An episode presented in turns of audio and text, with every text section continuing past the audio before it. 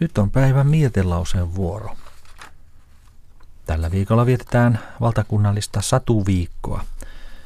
Mietelauseena kuullaan Jöröjukka-teoksesta tunnetun saksalaisen lääkärin ja kirjailijan Heinrich Hoffmannin runo Pilviin kadonnut Erkki.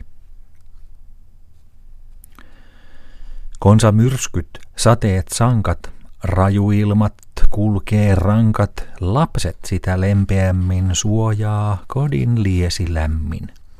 Mut on Erkil oma pää. Huusi, tää on lystisää.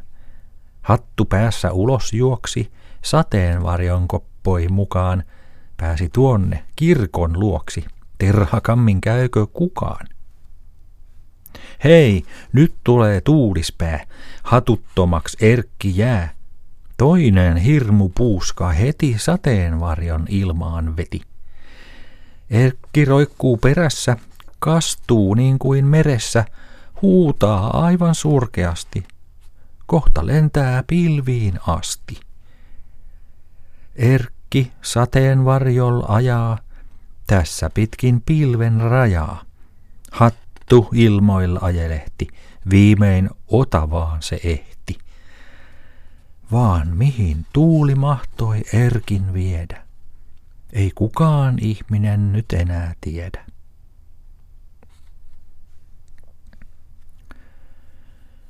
Tämä oli Heinrich Hoffmannin runo Pilviin kadonnut Erkki.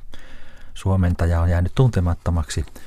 Runo löytyy teoksesta Suomen lasten runotar, jonka on toimittanut Kaarina Helakissa ja joka on julkaistu 1994.